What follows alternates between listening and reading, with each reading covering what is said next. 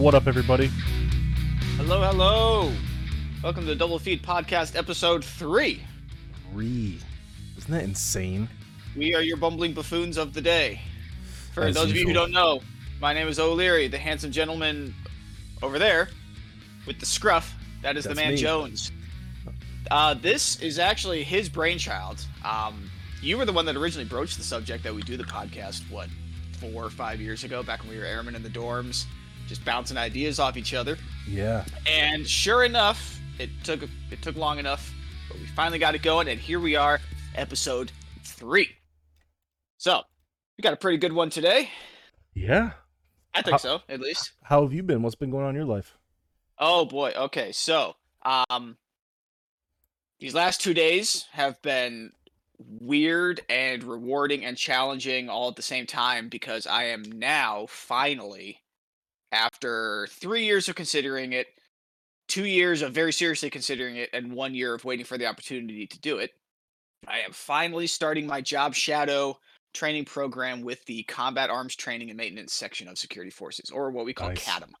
Yeah, these are the boys that um, train, equip, and maintain everybody in the Air Force who needs to be qualified to operate any of the weapon systems we operate with. It's the handgun, the rifle, the automatic belt-fed weapons, uh, the snipers, the shotguns, the Mhm. the big 50 cal. Right, these are the guys who um, run the armories. They clean. Well, they don't really clean, but No. they they maintain and they train uh, the cops. They train base population on how to safely operate the weapon systems. They run the ranges. in and all that kinda special stuff. cases, they even go with uh like the Mhm. PJs and the combat controllers, which are the special operations for the Air Force, and, Yes, and run their stuff. partic- particularly experienced CADM instructors can be attached to specialized downrange units to work in their armories, uh, work on their weapon systems. and that's where you get all the um, Gucci ones. That's where you get oh those god, super Gucci weapons. I had a math Yeah, yeah, sergeant um, when I was in Turkey, and he had worked with um, uh, PJs, and then they were they were attached with some army um, special opera. I don't remember if it was Green Berets or Rangers. Uh, he said he got to shoot all Either kinds of cool ass weapons though. The one thing that's on my bucket list still is um as far as weapons to be shot. I've been qualled at one point there were only two syst- two weapon systems that the Air Force operates that I was not qualled on. Mhm. They were the um the Mark 19 automatic grenade launcher Me neither. that we call Thumper Mhm. and the Ma Deuce, the M2 50 cal machine gun. Those are two of the most iconic um weapons in history Mhm. um, in military history at least, and those are the only two that the Air Force utilizes that I wasn't qualled on at one point. I've been qualled on two different handgun systems: the old M9, the M18, the M4, the new M4A1, the Mark, uh, the M249 Saw, uh, the 240 Bravo, the M870, the shotgun. Let's see Mhm. what else. The the M24 sniper rifle system, which is 16 incredibly outdated. basic. Oh yeah, we M16. We still shot That, 16s back eh. I don't really count that. Okay, and then the M107, which is commonly known as the Barrett 50 cal. Um, any of you guys who play COD know exactly what the Barrett 50 cal is. And okay, let me tell you, um, COD 4, the R700. Remember that sniper rifle? Uh, it's been a long time. Also, was- what's up, Echo? Bolt action. Hey, Echo, what's good, my guy? Um, the R700 is what the M24 is based off of. It, it's it's the Okay. same gun. It's exactly the same thing. So for my COD guys who love to run around with the R700, that shit don't happen. One, first of all, No. that thing is heavy, surprisingly heavy, and the Mhm. Barrett, that shit alone, unloaded, weighs 50 pounds. You do not run and gun with that thing. no. no. No. Like I don't care if you're Rambo, I don't care if you're Terminator, I don't care who you are. That shit don't happen. honestly, carrying that 240 round sucks, and that thing's not 50 pounds. you know, uh, Yeah, maybe with ammo and and- everything, it's probably up there. But yeah, 50 pounds unloaded for the Barrett. So I hate to crush y'all's hopes and dreams about thinking that you're gonna run and gun with this thing. Um, also, a little fun fact about the Barrett: it is technically illegal, or against Geneva Convention rules to target personnel with that thing. yeah. Um, it is an anti-material rifle. It is meant for vehicles, communication equipment, um, basically material, essentially. Both land and maritime vehicles. Yes, The that thing will sink a boat, the Coast Guard a, has a small inflatable boat. before I joined the Air Force, my goal was to go to the Coast Guard and they have the Oh MSRT. yeah, that's right. Mhm. But they have guys that they put them in a fucking harness with a sniper rifle with a 50, 50 cal, and they fly in a helicopter around these boats and shoot the engines out of them. Like they shoot the engines out, like you know the um the pirates over on the um African coast and, and all of that, Yeah, but yeah. and Southeast Asian coast. But dudes out there flying a helicopter, one sitting in it. Well, we only had the U-860s, so Yeah, fly- flying those is a lot different. the but, uh, Hueys are different. The Blackhawks are way more fun. Yeah, Those are awesome. Anyway, I digress. What's good with you, Jones? What's new? You know, excuse me. not a whole lot. Just finishing up uh this class I'm in right now. I was gonna say you're uh, interrogation. toward the end of this interview Yeah. interrogation. That's right. You were working on that last week, uh, but now you're actually finishing up. Yep. And then I think I'm gonna I've been kind of getting bored being at home all day. So I, I'm gonna reapply to the, the sheriff's department. Okay. Um, and start that process again. Because I need something to do during the day, I'm gonna be honest. And having been prior, uh, at least military law enforcement wise, I know the schedules aren't terrible. It's a three and four or a four and three, whatever. Um, so I still have time for myself, still can do my class and everything, make a shitload of money. And I did some research. I have about 11 months till I can finish my, well, a year till I finish my degree fully. Heck yeah. Um, and it takes about a year after you finish your degree ish to get into most of these agencies. So I was like, well, I might as well go uh, Earn earn a living for a year. earn a living for a year, save up some money. You know what I'm saying? Maybe do something with my life for a year before I get one of these federal agencies. But um, Have you ever considered maybe doing like a, a private security gig? Like, do you have a do you have a casino in the area? Yeah. So remember I was about to say Sakino Security. Sakino Casserity? That's what they call them, actually. Well, Sakino Casserity. Casino Security. I actually looked into that. We have a casino here just south of town. I got certified in that. Um, That's right. I Yeah, that's right. You did that here. for a while. Yeah. Well, you could get back into that. I didn't get to do it. I I uh quit the day so I got hired in. The day I was supposed to go do my orientation and everything, the base offered me a job paying like five dollars more an hour. Ah, that's So I was like, was. well, Deuces, Deuces. I'm going up to the base and making five bucks more an hour. So that's what I ended up doing. That's I remember getting a call about your reference. You put me down as a reference, and I got a call when I was in Tampa for the AT the anti-terrorism level 2 course. I remember sitting in my hotel room. I was about to leave and go get some food after class that day. Mhm. And I get a call from this person and, and I gave you a glowing recommendation, right? I said you were the most motivated, dedicated person I ever met, and only about half of that was me talking out my ass. Uh, Only the motivated and dedicated person. You're the most of something. You're the most of But- something you've, you've met. Yeah, I remember. Yeah, I was at the anti-terrorism level two course in Tampa right before I deployed. So this was a year ago in the spring. Really? yeah, it was. Uh, I think I applied February March timeframe. So Yeah. probably around then. Yeah. I was right about then. Yeah, Um, Tampa was beautiful then. That's a cool ass course to get to go to. It was pretty cool.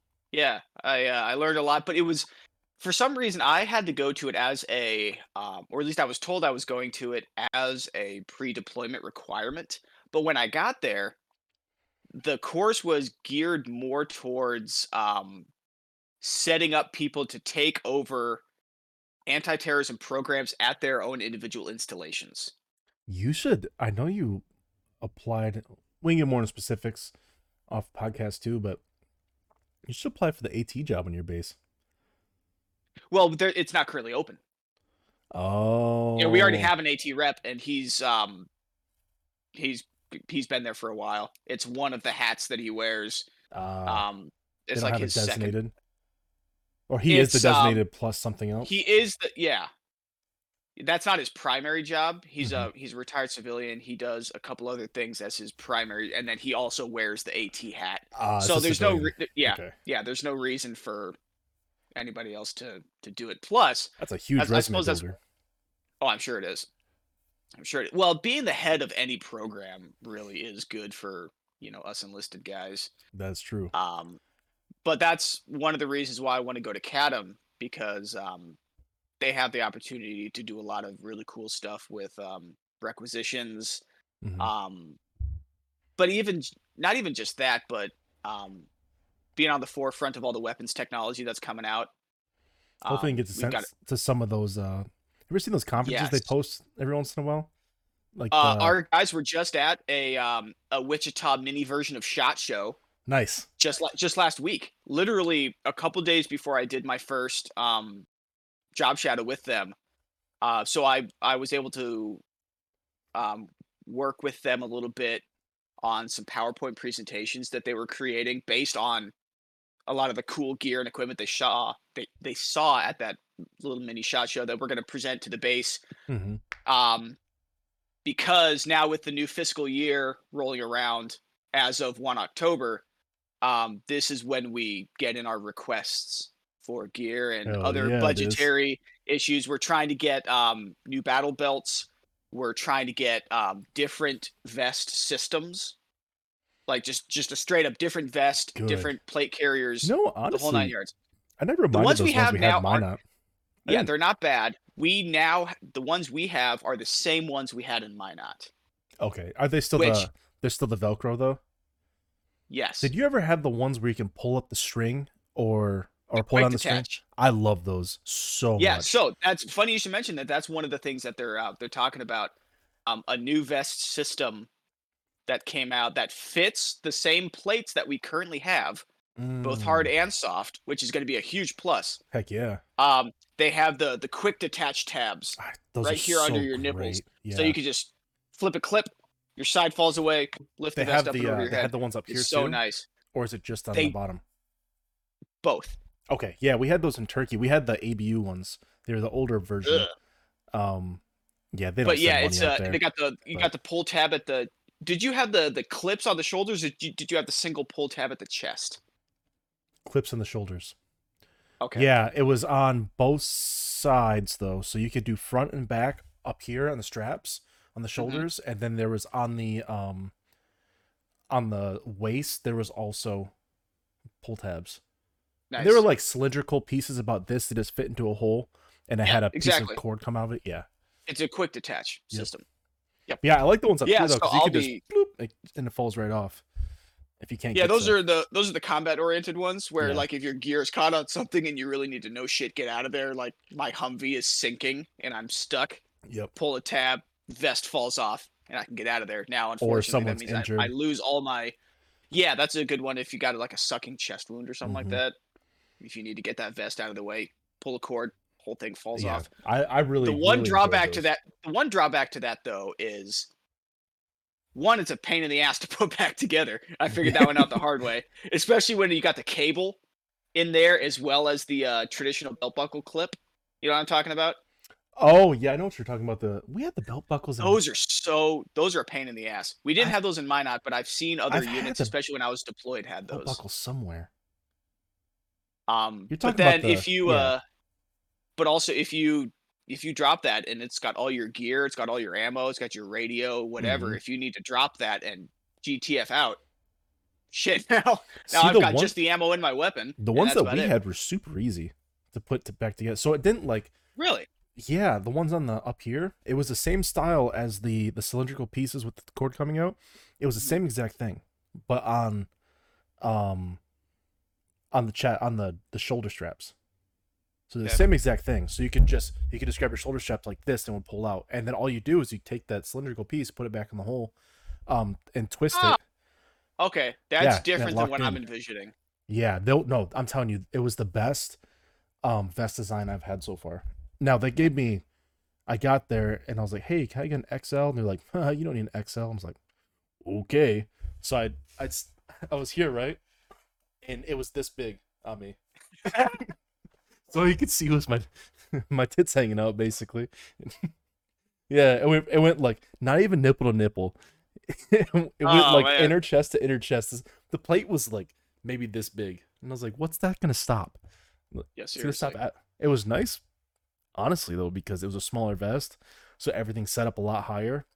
So my right yeah that that is handy well it, yeah if your vest sits up high enough then you actually have room to push it on your waist yes. if you have a battle belt. So i wear a medium sized vest. Hmm and that fits me i think about as well as it's designed to fit me. Sure do i want it to sit up a little higher? Yes. But if i were to try and request a small vest and plate carrier i would be losing MOLLE real estate. Hmm and I have a very specific way I design the way my vest is laid out.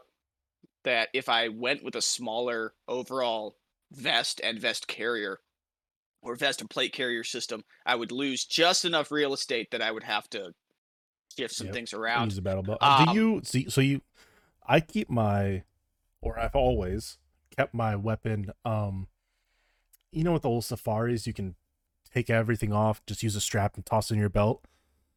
Um, Yeah. and keep it up high in your hip. Do you do that, or do you have it on a belt, or do you use the full safari down the leg? Because I fucking hate it down the leg. I can't stand it. Really? I cannot. Stand I it. use I use the drop leg. However, I have set up my drop leg to ride as high as humanly possible. Mm, So it's it's really only about two to three inches lower than if it were to be sitting on my hip like a traditional outside the waistband okay. holster. It's Yeah. only a few inches lower, but I really like the security with the leg strap when it comes to running. Uh, see where that's where I didn't like it with the running because that shit would always. Now I've got really big thighs too, so it's Mhm. it was different for me. But I like where it just sits right in your hip, and it doesn't move. Like if I strap that bitch in correctly, it doesn't move while I'm running. It doesn't do anything. Uh, when I had it on my leg strap, like I would you know climb a stair and it's going like this and this and instead of only being on my hip, and then when I pull, when I pull up, um, to grab my weapon, I like it there better. I don't keep anything on the right side of my vest, though, so I don't get snagged. I keep everything on the left side of my vest because my trigger finger's my right, so I keep all my Mhm. ammunition on front and left. Same. But um, The only thing I have on my right side is um I keep my radio like right about here. yep, So you got the the vest part that folds over that's right here in the center of your gut. I got my radio that sits right here, which is still out of the way. And then I have a little dump pouch that I never really use. But if I'm drawing, I don't have an issue with. And if it's lower, my draw clears the holster before I get my hand up by my dump pouch. Oh. That's another benefit. Oh. I uh, so I always I have my room radio to like, actually do that. So I always kept my radio like back here on my right side, and I would Yeah. have the the cord that came up. Um, it went up my right side and then came on my left shoulder. Same. So, but it would be way far in the back, so I could still grab at the cord and and pull it up if I need to, if um something got disconnected or something. But nothing will be on my left, and nothing it I- wouldn't be on I my used- front either. I put my I used to put my radio there when I was in Minot because I had to that was back when we had the the full 7 mag combat load. So the spot here where I have my radio now, it used to be another two magazines. Oh, so I'd have sense. four mags here and then I'd be able to reach over right here. But now that we don't carry those extra two magazines here at McConnell, so I can put my radio there and it's a hell of a lot easier to uh, just manipulate my radio dial or my my volume dial, my Mhm. um my frequencies, whatever. But then I still got my my whisper mic on my left side. Yeah, I love that whisper mic so shoulder. much. Oh, it's so nice. it yeah, I went so out and got my own. You did? Oh yeah, yeah, I got my own. It uh, attaches to the little earwig that you know comes over to the other side. Nice. I Yeah, it's pretty nice. when I was in, I can't go into super specifics on obviously weapon systems, everything. Um, but when I ran law enforcement, you didn't, you weren't able to carry a four on you, um, because of host nation, they didn't want to Oh, see that gotcha. we had more than them, more on patrol for whatever reason. So I only carried a nine, so it was really nice. But I, I tossed both my, I tossed my nine. Um, I'd have it like, like right here or like right here. Mhm. I'd have my nine mags, so I can just bloop, Oh yeah, it's so I'd take it off. But it was, it was the shit so easy. I could put I'd put my radio sometimes in the front then because I didn't need to put it anywhere else. Yeah, But- because why not? But uh, Anyway, that was a, it's a nice little detour we got there. All right, so let's get into our daily topics. All right, so we just knocked out what's new with you. Uh, if any of you guys are first time listeners, on the uh, right beneath me, right there, are the daily topics that we always like to go through. And uh, yeah. what- Yeah. What, about why don't we uh get into some word association real quick? mm, yeah, I need to. Uh, I need The to tip of the tongue, waking tip up. of the teeth, or something. Isn't The that- lips, the teeth, the tip of the tongue. Yeah. Yeah, that's what we Uh, should do. We should do, we should do a tongue twister of the day. tongue twister of the day. All right. We, Tongue twister of the day. maybe next so week. yeah, all right. So yeah, next week we'll start with uh, Irish wristwatch. Irish. That one is so hard, dude. I hate Yes, it that is. one. It's one of the only impossible. ones I can't. I can barely right, anyway. speak in general. Alrighty, so next daily topic will be on this day in history. Hit it. Boom. All right, 20 October.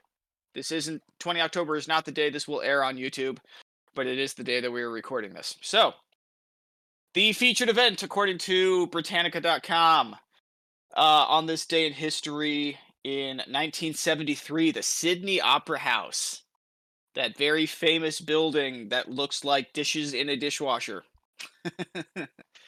um, designed by Danish architect Jorn Utzon, whose dynamic, imaginative, but problematic plan won an international competition in 1957, it was opened on this day, 1973, by Queen Elizabeth II. So that's pretty cool. Um, moving on, the most recent, most noticeable, we're going to go back to 2011 when Libyan de facto leader Muammar Gaddafi, you remember this whack job? The Libyan leader, he was killed by rebel forces following a revolt that received international military assistance, and I'm pretty sure the U.S. was in on that. Uh, let's see. 2002, Blue Stream, which is the deepest underwater pipeline in the world, it opened up in Turkey and was put to use for the transport of natural gas. Let's see. And all right, we're going to jump all the way back to 1977. A plane carrying the southern rock band Lynyrd Skynyrd, known for such songs as Free Bird and Sweet Home Alabama, crashed in Gillsburg, Mississippi, killing singer Ronnie Van Zant and guitarist Steve Gaines, among others. So I'm not sure if that was the end of Lynyrd Skynyrd as a band. I probably should have looked that up beforehand. But um, yeah, 1977 on this day, plane crash killed a couple of them. Uh, let's see. 1968, former First Lady Jacqueline Kennedy marries Greek shipping magnate Aristotle Onassis. Jones, help me out with that timeline. When was uh when was JFK assassinated? What year was that? Do you remember? Off the top of your Mm, head? I'll have to look that one up. It was it wouldn't have been too too long before that, I don't think. Anyway, It was uh November second, nineteen sixty three. 63. All right, so she waited a decent amount of time before she remarried. No judgment here, right? I'm unmarried, so I can't really speak on that. All right, 1964, former U.S. Pres- President Herbert Hoover, the vacuum guy, uh, died in New York City. And on this day, 1931, American baseball player Mickey Mantle, who everybody knows, whether or not you're a baseball fan or not, everyone knows who Mickey Mantle is. That's my shameless plug for my debate topic later.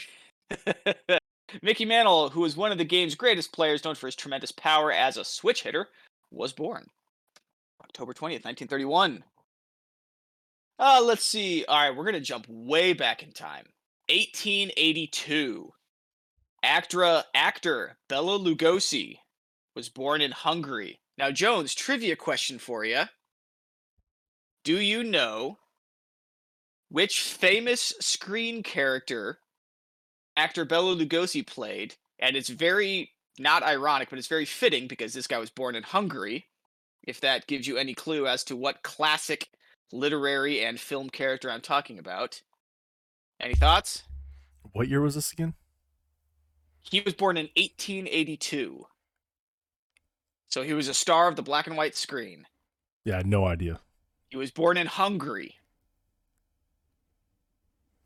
Yeah, I had no, idea. Not, I don't he know was my. the orig- he was the original actor that played Count Dracula oh in shit! the original Dracula movies. Yep. Born on this day in 1882. Okay, let's go back even further. 1803.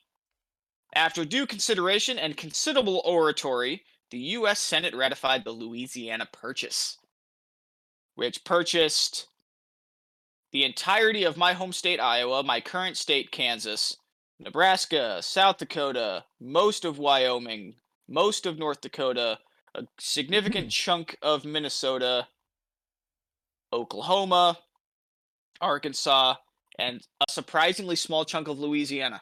For naming something Lu- the Louisiana Purchase, only a small portion of Louisiana was actually purchased. Kind of ironic. Um, I also wanted to look up the staggeringly low cost that it boiled down to per acre that we bought it from France. Or is it from Spain? Man, I need to do a better job of looking at my facts beforehand. we bought it from Spain, didn't we? Or is it France? Ooh, it it's was one so of the two. it says right here from France at a price of Okay, fifteen from million, or approximately four cents an acre. Ah! If I could Four cents four an cents acre. Y- Man, if I could find an acreage for four cents an acre, I would quit my job. You're rich. And that is it. That is on this day, October 20th, dating all the way back to one of the massive land purchases, first massive land purchases in our country's history. So there you go. That's what I got for you. So I want to highlight. So Gaddafi happened what year again?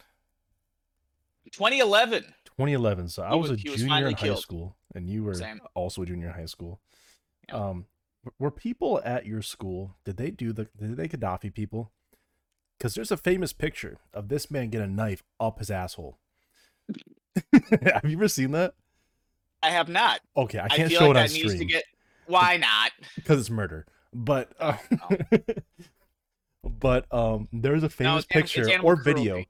of someone taking about um taking a knife and stabbing the dude in the butt like repeatedly while he's being murdered because he got murdered like Oh yeah, publicly by Yeah. a horde of it people. was an it was an ouster for sure. yeah, and he got they ousted his keister. But people used to walk around with their thumb and they'd yeah, Uh-huh. probably sexual assault at some point, but eh, it's a different time. Um, Wasn't that long ago. it was. It really wasn't that long ago. Oh, shit, eleven years ago. Um, but speaking, Speaking of, of which, did you did you go to your uh, ten year high school graduation reunion? oh, I hate those people. Also, it's in Michigan. I'm not flying all the way to Michigan for a high school reunion. Fair enough. Yeah, Fair enough. I think I saw something about it, and I was like, I don't even know if my high school even did it Hmm. Because I heard absolutely nothing about it. I saw something on Facebook, and I was like, well, I'm not going. no Yeah. thanks. Um, thanks to the ad, s- thanks to Facebook, I already know who's married, who got divorced, who has kids, who got fat. You know, Yeah, and I don't need a reunion to kn- to know what I already know. me neither. I don't need. Anyway, all right, Plus, moving if I don't on. like people in, if I don't like people back then, I'm probably not gonna like them as much now either. But or if they didn't like you back then. I should probably go into a little bit of news for the week. So we're gonna go Let's into what in the world. Bam. What in the world? So we got a couple things going on in the world today. Now I'm gonna preface this conversation by saying this is not all the news in the world. If you're listening, you're probably a grown ass person. If you're not a grown ass person, you probably shouldn't be listening to this. We swear a lot. As in we, I mean me. Um Echo says, like all the different screens. Hey, thanks, Echo. Um first headline Australian investigating foreign pilots uh, that train Chinese pilots. Uh, and then additionally, Lebanon and Israel agreed to a U.S. mediated compromise. If you guys don't know, they've been at each other's throats for maybe even thousands of years since um, recorded history. since recorded history. And then lastly, the British Prime Minister, Minister Liz Truss resigns. Uh, she brought up uh, Economic Act. It was apparently terrible, somehow worse than what's happening in America. and um, she resigned because of it. That's all I have. Now I'm gonna tell you guys right now. I, I go to OAF Actual uh, or OAF Nation. Uh, they have a website. They have Instagram. It's a global war on terrorism vet that does news and stuff, and he always brings out the the the news that really no one else is talking about on the mainstream side. So I really like his content. So I'll go check him out. Additionally, we do a hero of the week, and this is a little bit old.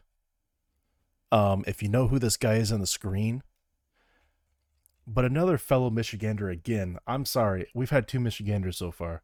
Uh, we're just we're just better. So, Michigan uh, cop buys car seat for girl after pulling over her father. This was on. Oh, I can't remember what the guy's name is off the top of my head. Who's the Who's the guy that's been recently doing um Family Feud? oh, wait, Steve Harvey? Steve Harvey. So he has a talk show too, right?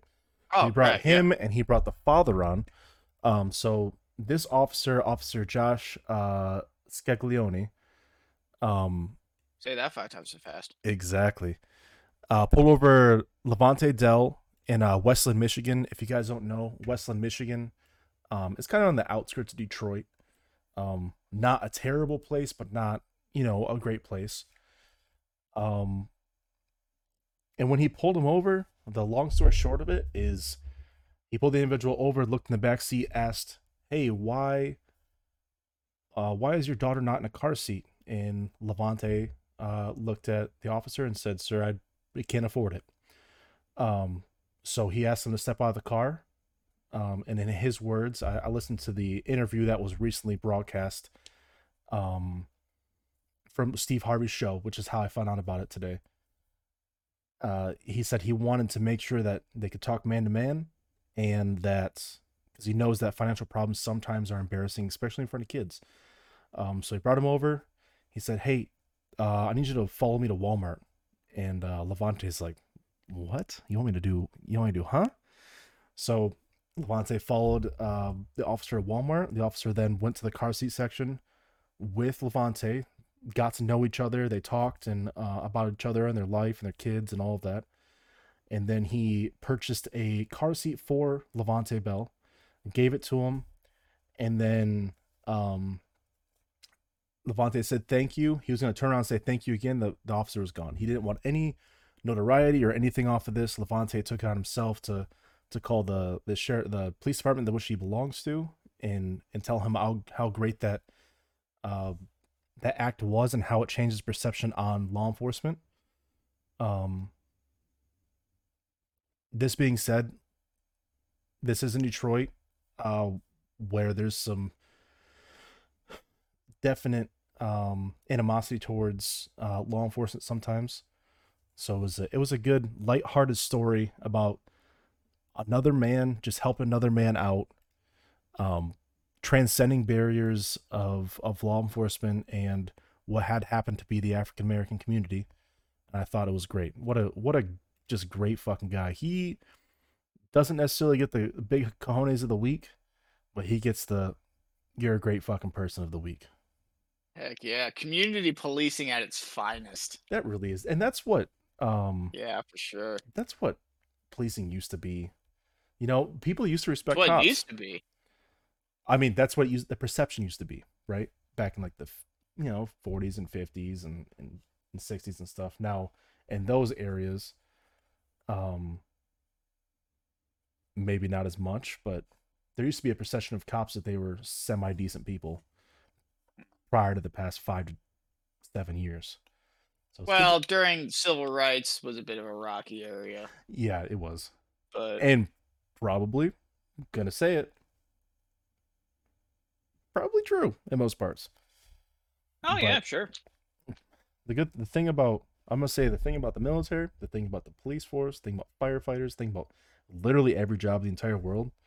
Um, they're a microcosm of society, so you get bad eggs, and you get good eggs in every single Sure. job ever. There can And Mr. Scaglione here. I'm is- surprised I was able to even say his name. Very Italian, very very New Yorker. He's at the the Scaglione. fucking- Scaglione. no, what a what a great just human being. what a dude. Heck yeah. But you Good know, stuff. you know what we should probably get into? We're about to get into some some definite word uh wordplay and everything with our next few segments. You want to do some word Mhm. association on musicians Yeah. and then Yeah, explain let's it give to, that a shot. to the listeners of what we do? Yeah, all right. So this word association game that we do is a is a mental exercise where you pick a category, and this is this game is all based on people, right? So you pick a category like athletes, actors, actresses, musicians, stuff like that, and then what one of us will do is we'll get it started by saying a name. Like if our if our uh, category was TV hosts or TV personalities, I would say Steve Harvey right? So then we're looking at initials S and H. Um, Jones would then have to come up with a person whose first initial is the last initial of the person that I um, stated, right? So if I said Steve Harvey, Jones would have to come up with a person whose first name begins with H, Mhm. and then we go back and forth until um, we can't think of somebody. It's a really good road trip game because you can you can open it up to any sort of personality that anyone would know, right? If you want, you can keep it as broad or you can keep it as narrow as you want to. It's a fun time waster, um, but it's also a good um, way to kind of wake your brain up a little bit, get you thinking. And so I our will say our one topic, one uh before you get into that a big portion of of where i played this um was sitting in a humvee when it was negative 35 40 degrees out uh for 12 to 15 hours with random people i didn't know um and it was a good way to pass the time and, and get to know people and and uh yeah it's it's a great game you can play it anywhere with anybody and if you're sitting there and it sucks and you're cold or hot or too hot or whatever it's a good way to keep your mind off whatever's going around you that's also um, a really fun a really fun game you can do is the um, the next segment that we got, segment number four. Don't get me started. Um, do we want to go ahead and just switch over to that page? Let's let's toss some musicians on there real quick and Okay, let's let's do it. unless Alrighty, so- afraid. This one might be quick. this one might be quick. I don't know a whole lot of I'll let you musicians' start. names, but all right, I'll I'll start with uh, let's do John Mellencamp, John Mellencamp, you the Melon. douche. I figured M would be easy. How many people's names first names start with M? oh. Um. Oh, okay. Uh, trivia question for the chat and for the listeners. John Mellencamp went by a stage name, and also it was kind of his nickname. Do you know what it was? hmm. Interesting question. Mm-hmm. I'm sure Echo will get it because I just I was just reading the comments and Echo knew that the band Lynyrd Skynyrd did break up after that plane crash. So Mhm. Maybe Echo is uh, a little bit more musically inclined than I realized, and maybe Echo knows John Mellencamp's nickname. I Um, if I if I don't get an answer in the chat by the time we're finished with this, I'll I'll just spill the beans. Okay. So I might have to do my first phone a friend uh, to echo in the chat already. Um. assuming he's still here. Yeah, uh, yeah, I sure he is. Um, let's see, M. I've already got one for that. I've got a couple. We've got a couple for M already. I've got two right off the top of my head. Fuck. Matt, Mario, Oh yeah, I got a, Mario. I got three now. Um, not Lopez. That's not it. That's an actor, right? Um, I think so. Yeah. Mario, Matt, Mike. Who's the most famous Mary jazz singer of our decora- or our of our generation?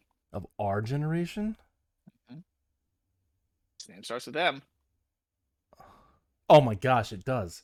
Uh, fucking um. I hate myself for this. uh, What what's a uh, what's a slang term for champagne?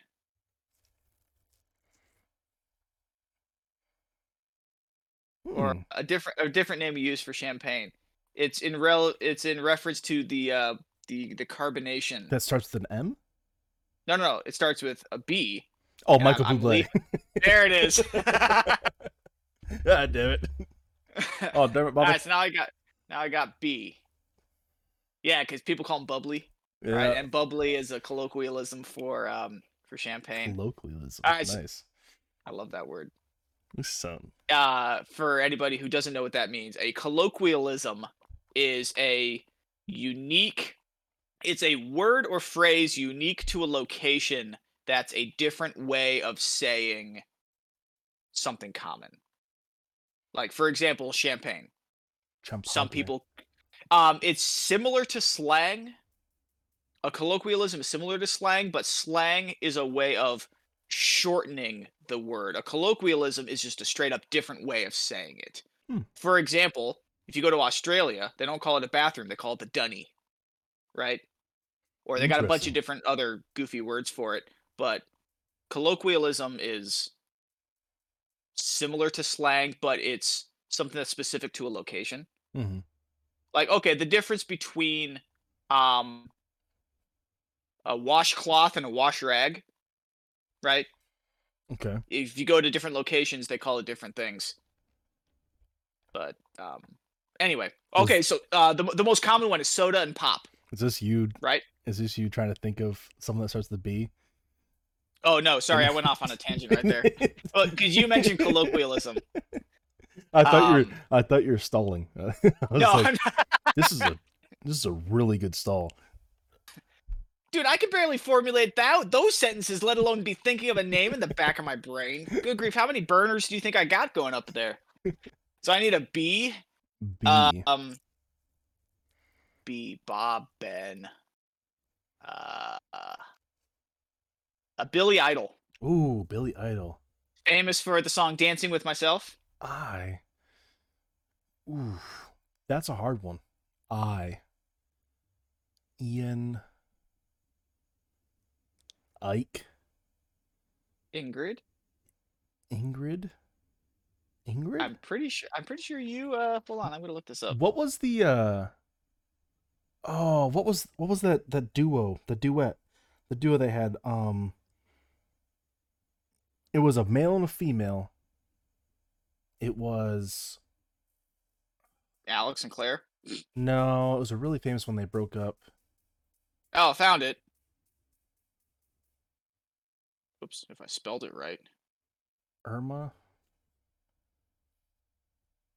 Ian, Isaac. That's a rough one. Nah, that is a rough one. Those are the only I names I can even think of. What if we allow each other one use of Google okay, per round? I will use it on I. All Oh. I will let you look for a musical artist whose name begins with I. You're probably going to find somebody European, I'll bet. whose first name begins with I.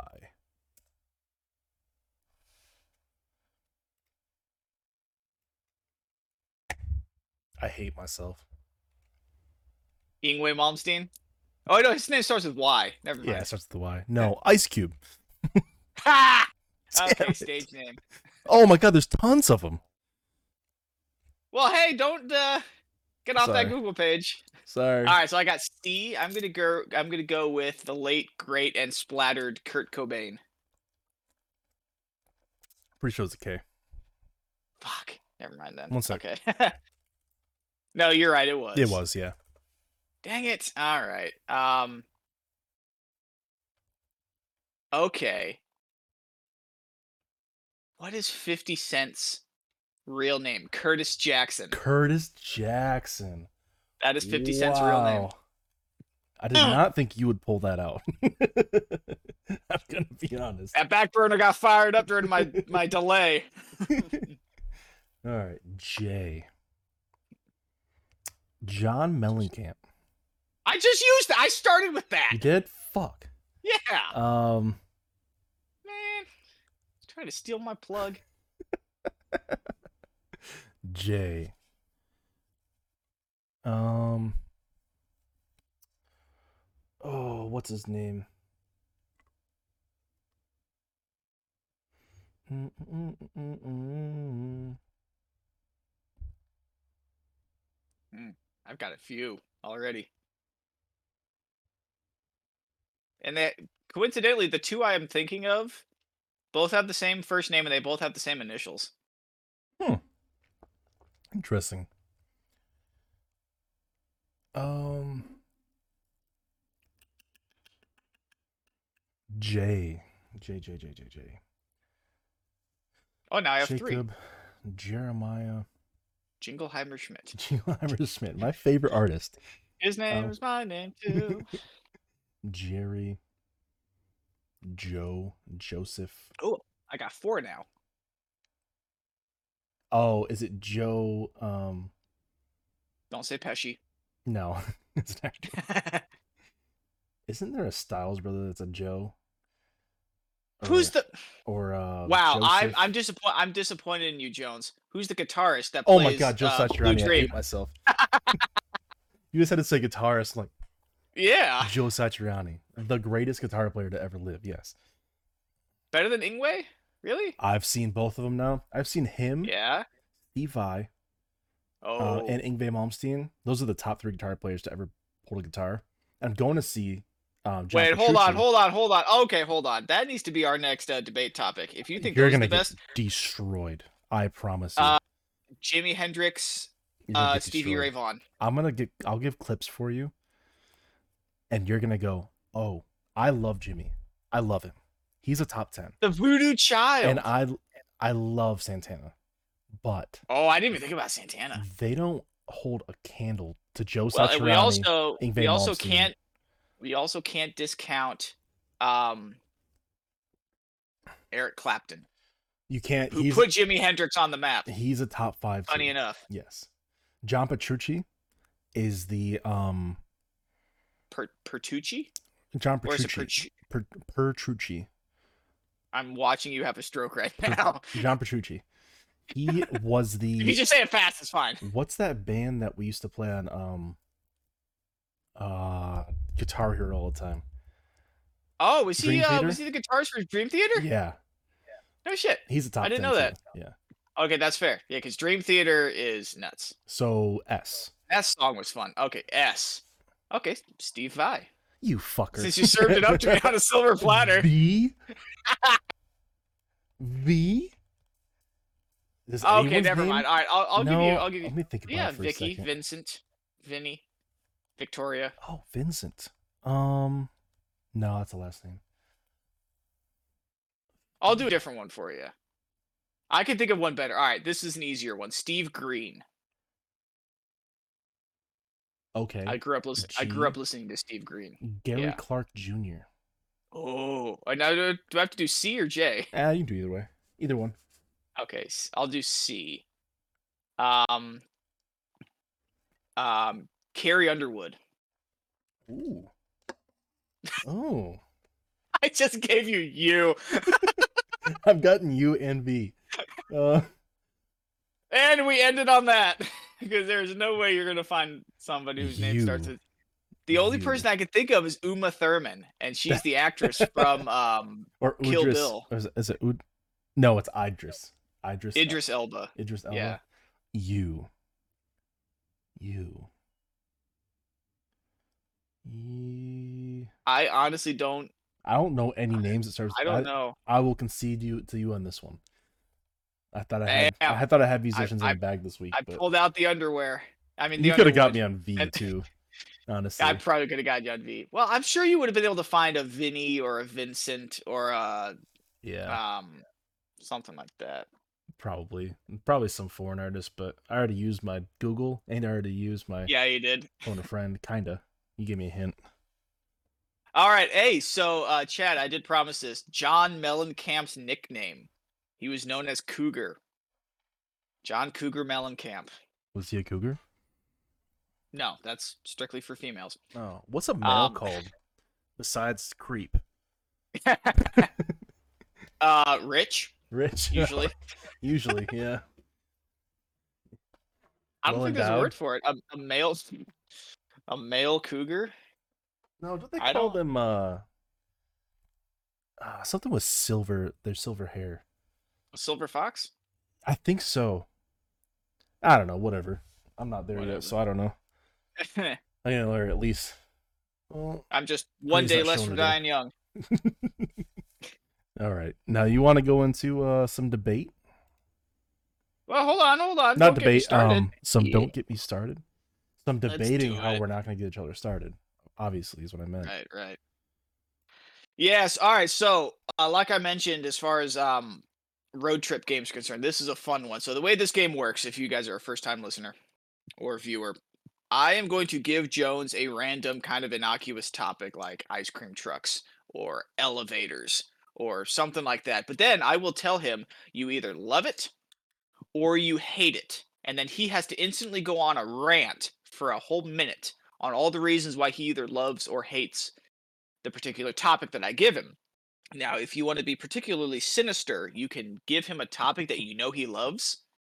You know, like Jones Oh, yeah. loves Michigan, right? He's from Fuck yeah, Michigan. so if I te- if but if I tell him your topic is that you hate Michigan, you know, or something like that, or for example, I love guns, right?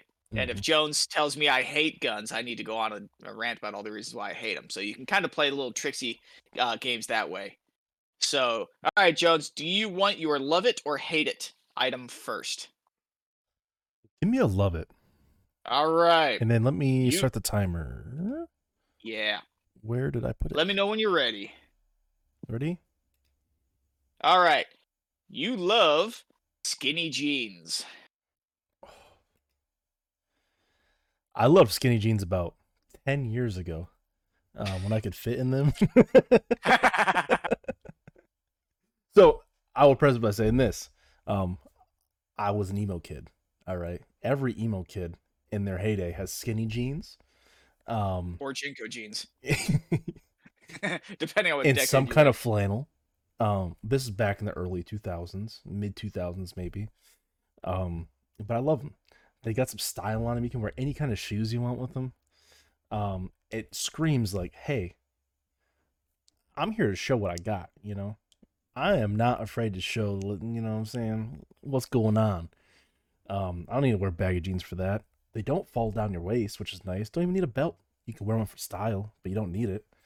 Um, yeah, skinny jeans are nice. They're not the worst thing in the world because they're the best thing in the world. And that's all I gotta say about them. Oh my god, that was hilarious. Is that a good way to They're not, dodge? the, they're not the best thing in the world, but they're not the worst thing in the They're world the in the because they're world. not the worst thing in the world. Because they're the best thing in the world. Yeah. Oh my gosh, that's that's funny. All right. what- Do you want your like or your dislike? I did. I never struck. You never struck me as a skinny jeans kind of person. Oh no, I never wear them. I never wore them once. Not Oh, even- okay. Yeah, no. I was the emo kid that was you're, still. you're talking out your ass. I've always been a bulky guy, so I uh Yeah. there's no way any skinny jean, dude. I can, you know, I'm just showing what I'm No got. self-respecting person. But you know how much circulation you get cut off down there? My thighs have always been huge. I've always had big ass thighs because I've always been an athlete. Right. And there's no way regular jeans don't even fit me. Re- let alone regular jeans are skinny jeans to me. So it's um oh yeah. like the uh, the ever the ever evolving struggle of finding a pair of jeans that fit. Oh, okay. So shameless plug for Levi's. They um I have a pair of their Who jeans. is not a sponsor, but you no, could be. not at all. Um, I found these. I stumbled across these at Kohl's a couple years ago. I needed a new pair of jeans, so I bought them. They now have jeans with slightly elastized waistbands. Oh, nice. Slightly. They don't look elastic, but they've got some stretch to them, I and they're those. super comfortable. That's how I buy my So I can. khakis usually, where it looks doesn't look like it, but they're a little bit. So you know what I'm saying? You're Uh-huh. Thanksgiving, They are. and you can. They have a flex to them that I didn't think jeans were capable of. I could go rock climbing in these jeans, and I wouldn't tear out my crotch. Yeah, no, they're awesome. Yeah. Really? Okay, so that's my shameless plug. Anyway, all right, Jones, give me. Um, let's love something first. oh, Love it before I hate it. oh, I got a good one for you. Uh, don't I say Victoria's Secret again. real good. No, even better. You absolutely love and adore anime. Okay. All right. Let me start the timer for you. And Go. All right, anime has a way of conveying some of the most deep and complex storylines in all of cinema. All right, and now that's evidenced by the fact that you can have seasons of shows like One Piece, for example, that has what are they up to like 300 episodes? Mm, 1100. over how many 1100 episodes and people are still watching it right it's the same storyline it's the same plot line um look at the you can look at the number of animes there's there's something for everybody the art style is you completely unique and not only are they tv shows that have multiple seasons but there are also studio ghibli has thrown out a couple of really critically acclaimed movies like spirited away uh princess mononoke that was a great one. Um, anime is fantastic for the amount of cultural significance, international renown, and the amount of product that it's able to spit out. The fact that you were able. I watched your jaw drop when I said Princess Mononoke. Have you ever watched anime? Yeah. You have? Have you ever watched one that Yeah. you liked? no,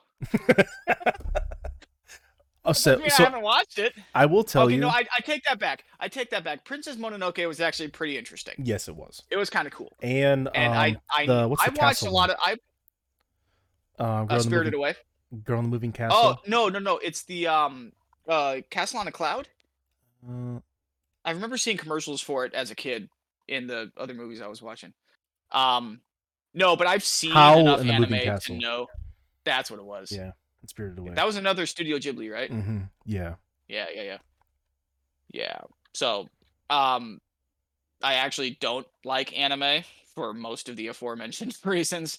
Um, I don't like the art style. I don't like how cheesy it is. I don't like how during a fight scene they have 15 minutes of dialogue. for a- okay, that's Dragon Ball fight- Z. for a fight scene that would have lasted 10 seconds. That's Dragon um, Ball Z.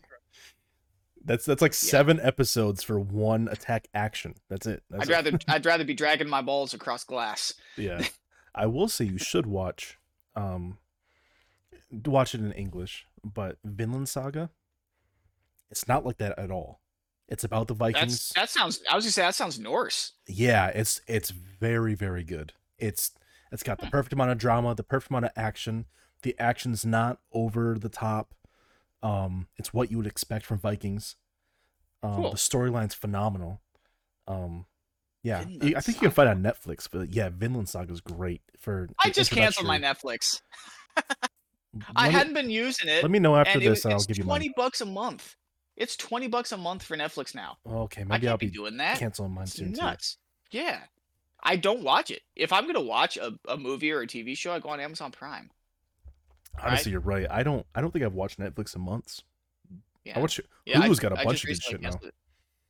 I haven't I haven't been on Hulu in forever. I think you still have. Because there's nothing account. on I do. But there's nothing on Hulu that I can't find elsewhere. Hmm, Right. Good point. Anyway, all right, moving on. Do you want? Well, you get your dislike now. I just went. No, I just. It's your turn. I just went. Oh, wait, no, you just went. What are you smoking? I wish something. Fucking Biden better do something. Jesus. Alrighty. This is your hate. You hate soft serve ice cream. Mmm. Soft serve ice cream. Soft serve ice cream. You fucking. My topics were slightly uninspired this week. Uh, the ones last week were great. All right, so soft serve ice cream. You know, like fucking calories on that shit. That's all I'm gonna say. That's end of, end of argument. No, soft serve ice cream. You know, you go to the ice cream shop, you can get some soft serve out of this, like squirted out like something shitting in your cone, out of these machines, right? Or, or you can get that stuff right out of the pint. You scoop it with the metal scoop. Maybe you got the one that has a little cow on the scoop. You scoop it out, you put it in your bowl. It doesn't melt in 30 seconds like soft serve does. You ever carried one of the things around as a like as a kid with the cone and you walk five minutes down the road and it's already spilling all over your hands and you're sticky and gross? Yeah, that's soft serve for you. That hard stuff, that good stuff, you find that in a pint or a gallon or something like that. And it's so much it's so much better. I just and there's only limited there's limited favors in soft serve. Not bad. Not bad. Yeah, that one was kind of rough. I'd really I enjoy love soft serve ice soft cream. I love a soft serve. I got a funny story about this. You want to switch over to the, Oh yeah. the Yeah, we've been fireplace? bullshitting a lot So- and not been sitting around the We fire. have, yeah. We haven't even we haven't even sat around the fire once. Um, so when I was a kid, during the summers, um, when I was a really little kid, we had a ice cream shop in town called Suzy Q's, and they had super cheap soft serve cones, like super cheap, and it was great because you know my family, I have five siblings on a single income household. You know the little delicacies of life were few and far between, but when we did get them, ice cream was great. But then, um, Suzy Q's got bought out, and then a new place came came in called Four Queens. To this day, I will drive hours to get Four Queens ice cream. It's the best. But the the funny story was is my dad, um, he would always drive. We'd all be piled in the back seat, and he would always order a large orange vanilla twist. That was his thing Nice. right? Large, sitting on the the the cake cone, not a waffle cone, a cake cone, classic. And I remember to this day, our family jokes about this. He he handed all the ice cream back into the minivan. He got his. He took one big old lick right out the bottom. The whole cone plopped into his lap and the steering wheel as he's pulling away. no. He's like, oh no, oh no. He's trying not to cuss because we all know he really wants to swear Oh, right now. So he's coming, he's coming up with all sorts of, you know, clean Christian alternatives. But as he's trying to drive away, steer, pick his cone up off his crotch, put it back on his mom's fishing napkins out of the. Uh, out of the glove compartment. The rest of us in the backseat are dying laughing. Dad's getting frustrated. and he's trying To... I don't it was probably one of those you had to be there oh but yeah. we still we still joke about the one time dad took one lick and the whole thing just right in his lap and all over the steering wheel, all over his pants. It ended up in the center console. It ended up on his shirt. It was a nightmare, but think- it was so funny. I think that's one of those ones that um most people can relate to. They've all got a story about a parent Oh, or a friend or or something around them that that's done something like or that. Or the the little sibling that doesn't realize that you can't go like this. yeah. or when they go to eat it, they shove their whole face into it yeah. instead of trying to eat it like right. We had this uh, place in Traverse City, uh, where I'm from. Um, it's called Moomers, Moomers. and is a world, I shit you not, a world renowned ice cream at this point. People Hmm. travel from around the world to go to this place. Um, you drive up, it's in the country because that's where I grew up in the country. Um, and it's right next to the Moomers farm, so you can sit on the balcony. You go in, all the milk and everything's made from the cows on the Moomers farm. Um, and they walk it up, or well, now they're rather gators, um, up to the Moomers place to to drop all the milk off, and it's all made um locally. But you can sit on the porch out there, and you can um, you can look over the entire farm, and it's one of the most beautiful things in the world. And then inside they have this map, um, where they give you pins, and everywhere you're from, they let you uh, put a pin where you're from, and those Cool. things are fucking full. The United States, around the world, it's it's such a cool experience. But there used to be this place, um, and I can't remember the name of it at the top of my head now, but it was right next to the sports park. So Okay. when we would go for baseball games um, or uh, down the road for a football game, we would always stop by this one ice cream shop. And like you said, it was this really cheap one, you know, a dollar fifty or two bucks for a cone or something. Right. Um, and some of the best moments of my childhood were getting done with a, a baseball game. My dad would pick me up. oh yeah. He'd walk over and grab me. We'd walk over to the ice cream shop, and The we didn't have post-baseball game- But yeah, The post baseball game ice cream trip is an American staple, it is. It's and especially where I'm from. the same. Michigan. Well, Yeah. Michigan's huge in a few things. Um, one of the big ones, hockey. Uh, because we're in the cold. Uh, we You're produce practically Canadian. a lot of fucking. Ho- no, don't you fucking say that. We are not Canadians. you're basically Canadians. You, you shut your You're mouth. you're you're angry Canadians. Well, that may be somewhat true, but we're not Canadians. We're not that nice. Um, exactly. yeah, we're not Canadians. just the angry but version yeah, of and baseball's baseball's pretty big, um, as well. So is football. But anyways, back to ye You digress. uh, don't get me started. All right, I got one more, one more thing. This is this is my hate, right? Yep. And I got you on this one. And I did not think about this before our debate topic. Um, If you say baseball, I'm gonna say baseball. You fucking you hate it. you and I- cock and balls. I thought about that way before we talked about our debate topic. I'm sure you did. I did. I had I'm this done at like sure you did. I had this done like 15:30 today. Um, PST. Yeah, I don't believe that for a second. I promise you. I promise you. I don't you. believe it. Chat, is he Ready? full of shit or is he full of shit? I I 100% pinky promise, cross with fingers, all that shit. Are you ready? All right. Yo. All right. I hate baseball because it is so hard. That's what she said. Uh, everything Yeah. about baseball is hard from throwing a ball accurately to hitting a ball to fielding a ball to catching a ball. I'm not skilled enough as an individual, right, to be able to do that with any sort of skill whatsoever. I can't do it. So I hate the fact that it is so hard that the average person just can't do it. Um, I hate the fact that baseball games are long and boring, right? You know, you could go through an entire game and one team not get a hit. Like, how entertaining is that? Like, yeah, so, um,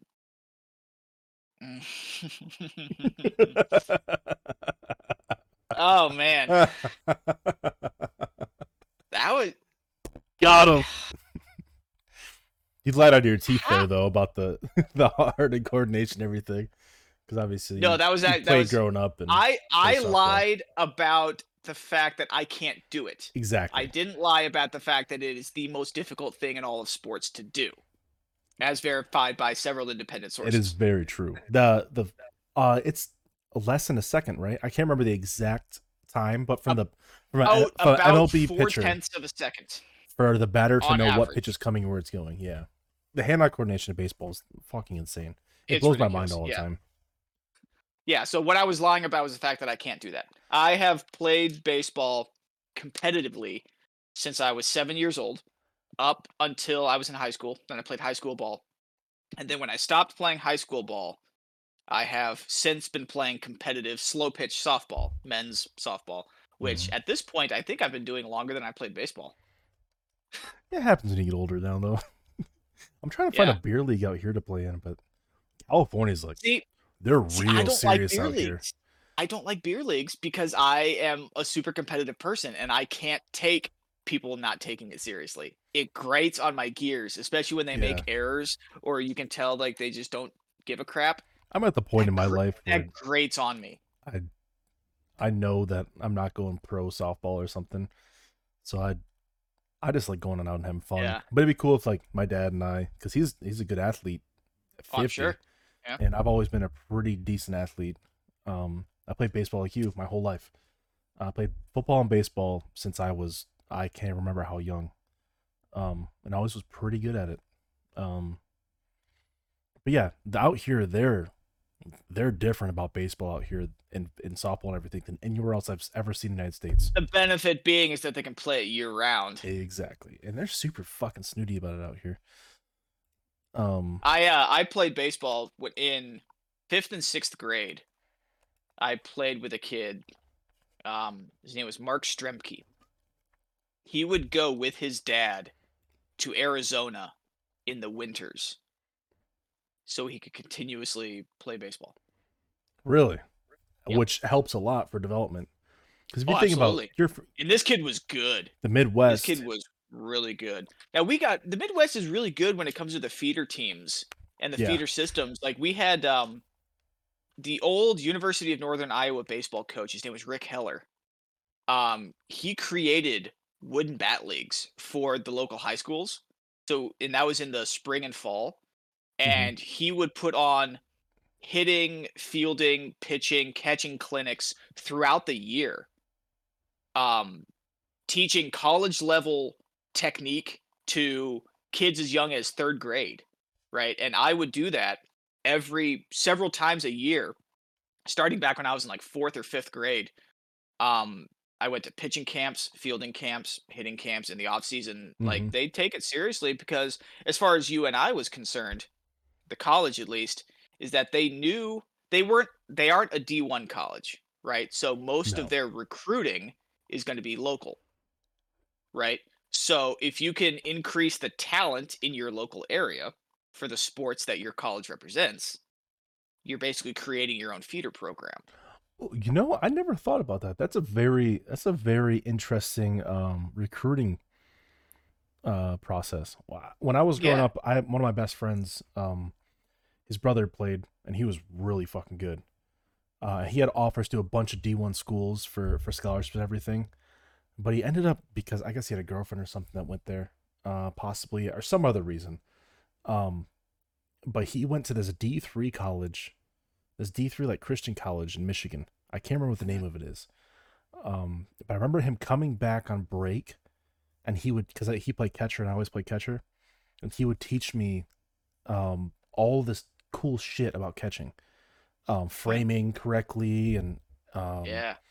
But I remember that like just him doing that made me play so much better than all my peers as a catcher. Uh, it was ridiculous. And then there was some in Traverse City. A lot of the the people who retire baseball players and stuff they move up there because it's on the lake. There's lakes every five miles. They can put houses on on the bay. They can go to the water all the time. Sure. Skiing's huge, so a lot of rich baseball players retire there. But they would have camps every once in a while from. Uh, they had a they had an Astros catcher uh, that lived there that put on clinics all the time. I can't remember the name of. It wasn't um the super famous one though. Yes, it was. It was Sandy um, Alomar? Roberto No, Alomar. Piazza. Mike Piazza? Yeah, Really? he lived in Traverse City. I thought he played I thought he played with the Mets.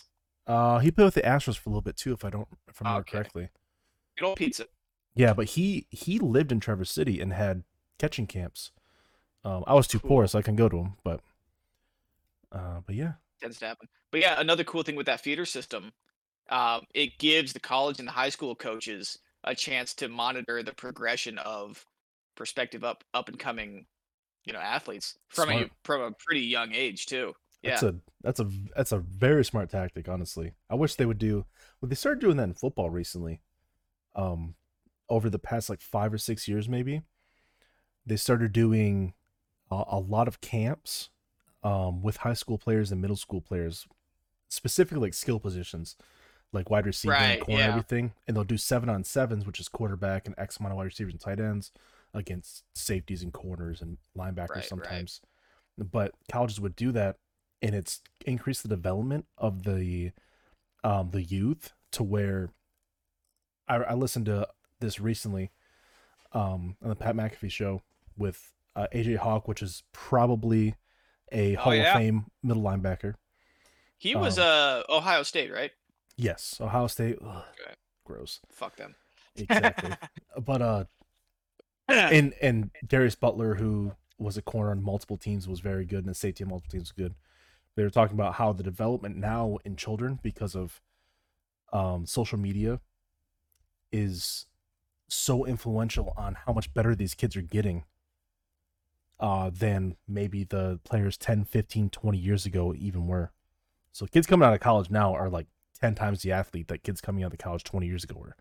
Like Well, and the kids going into high school even, or the It- kids coming into college. Exactly. Just yeah, 10 the, times the the, skill athlete. cap is the skill cap is just going up. They're bigger, stronger, faster. They're on eating plans and workout plans and shit.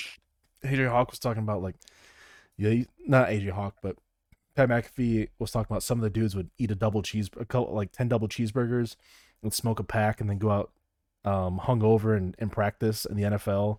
Like, still elite athletes, like Hall of Fame athletes.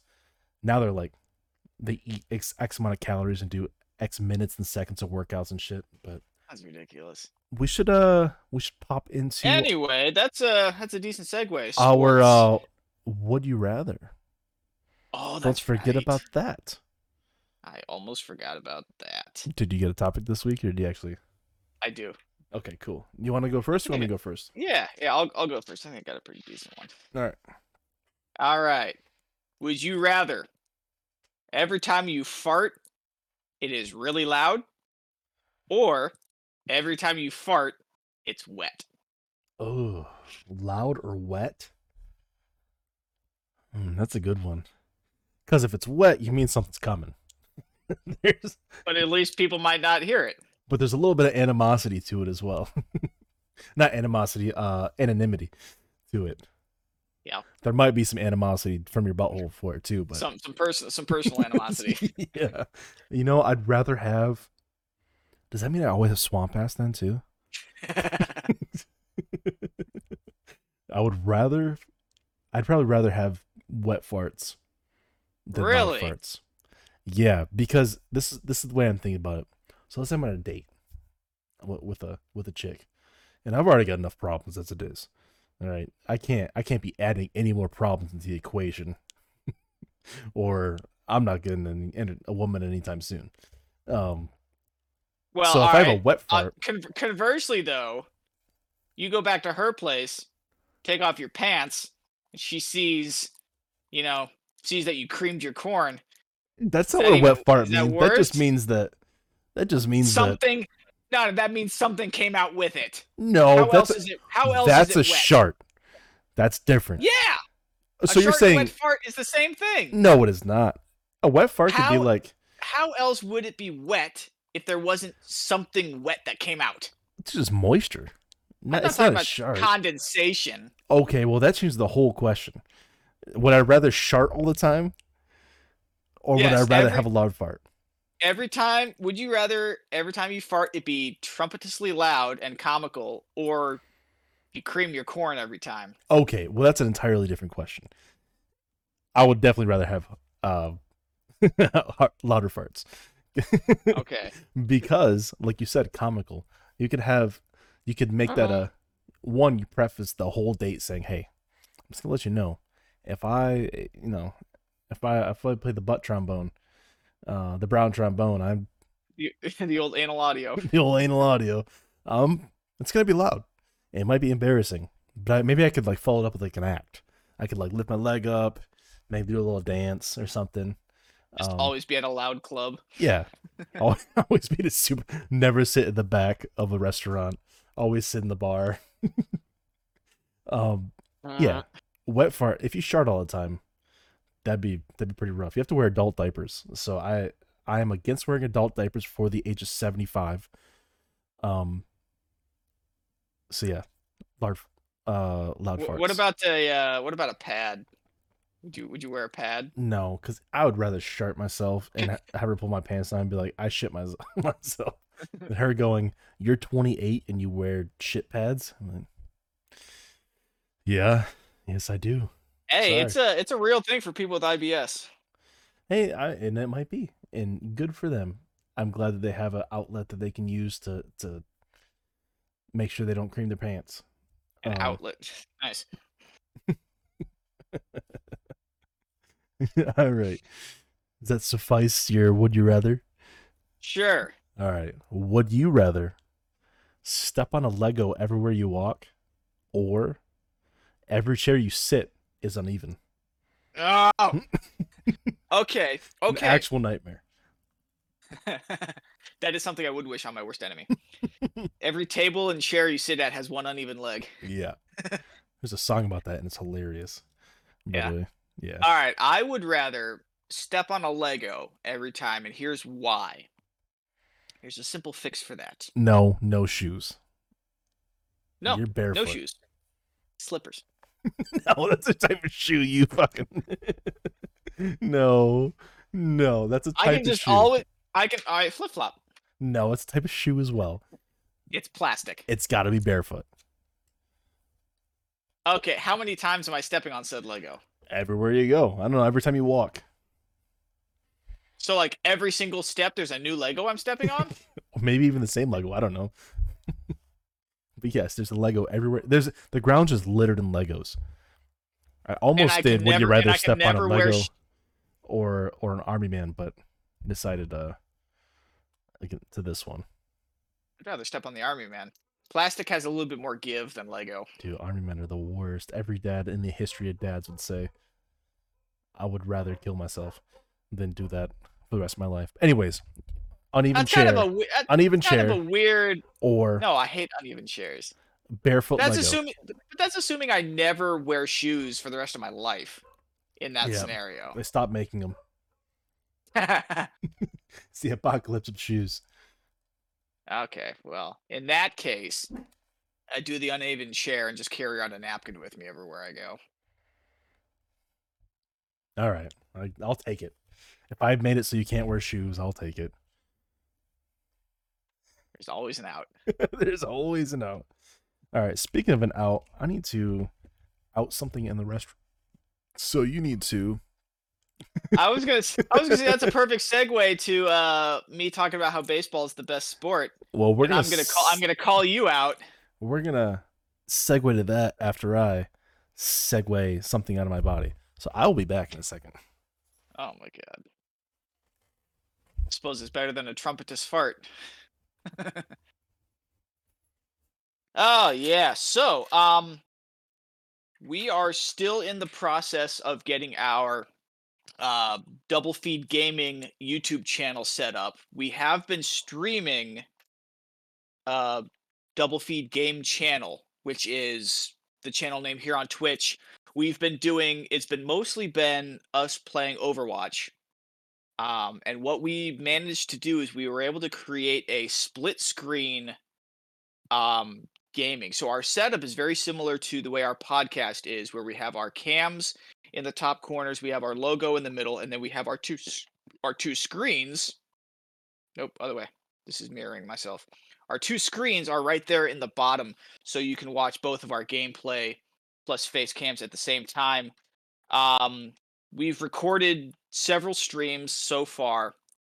Uh, we are still in the process of uploading all of those to a YouTube channel. So if you didn't watch us when we were streaming, you'll still be able to get a chance to watch us if you so desire on YouTube.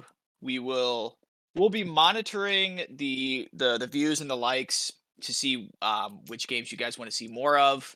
Um, when we streamed Overwatch, we got a decent amount of viewings. When we when we streamed Rainbow Six Siege, uh, we didn't get very many viewers because um, game's difficult. We weren't playing very well, and then we also streamed Northgard, which is um, something that Jones has streamed on his channel before, which got a lot of really good views. Um, we did do a split screen version of Northgard, Jones. We did. Um, I'm giving a plug for our game channel, which the stream channel is up and running. We're still getting the YouTube channel up and running.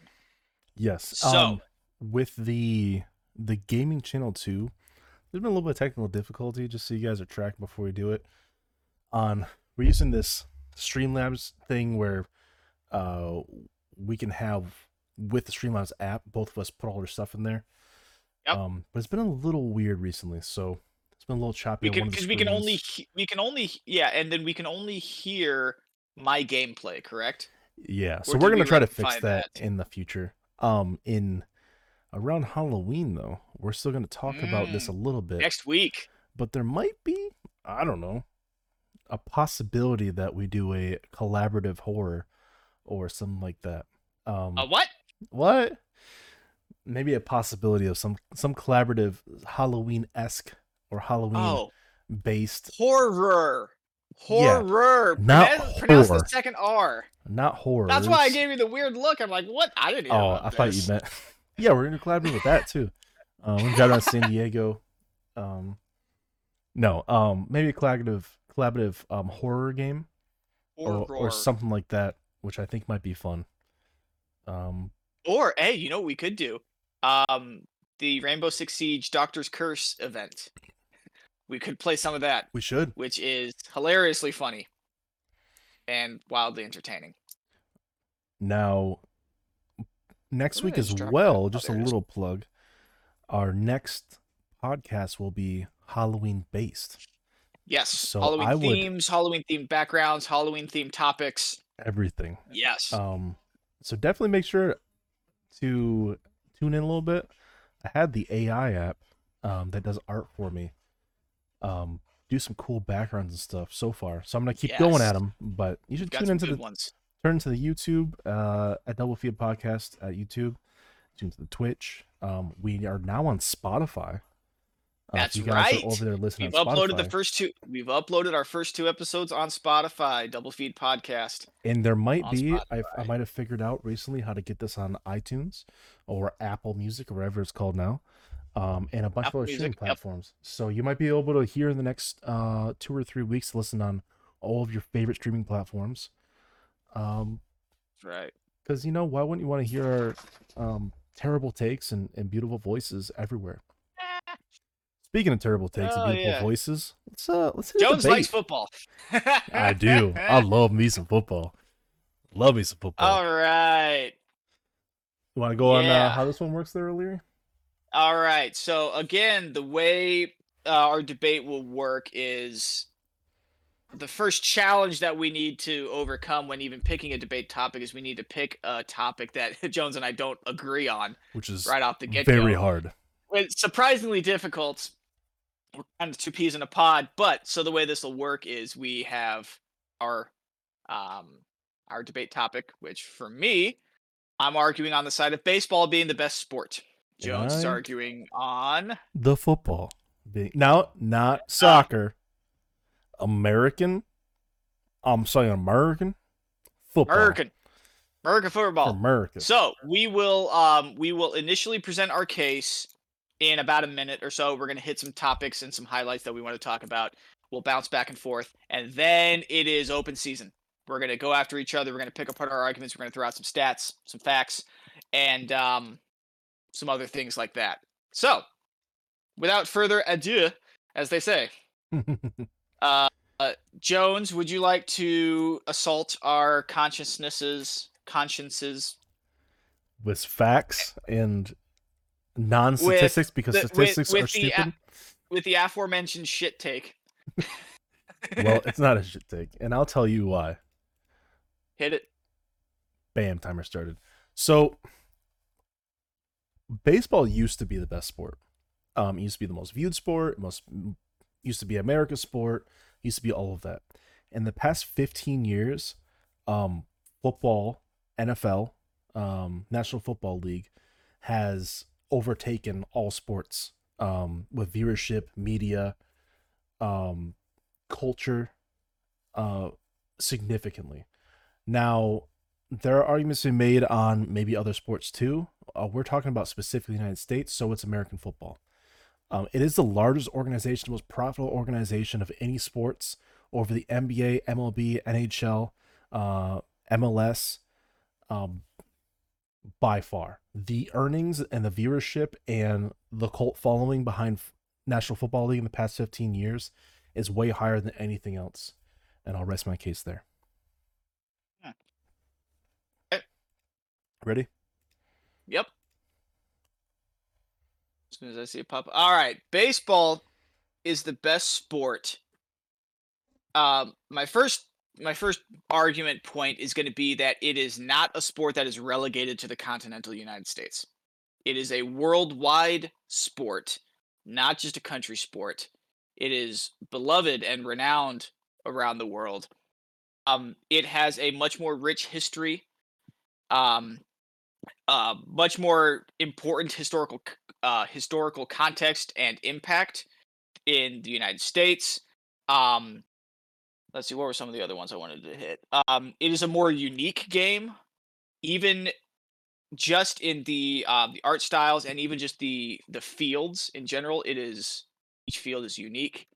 Um, it is a um, very skill based game and it is also more open to a broader variety of people not just specific um, body weights specifically so those are uh, those are gonna be some of the topics i'm gonna talk about so You want to go first?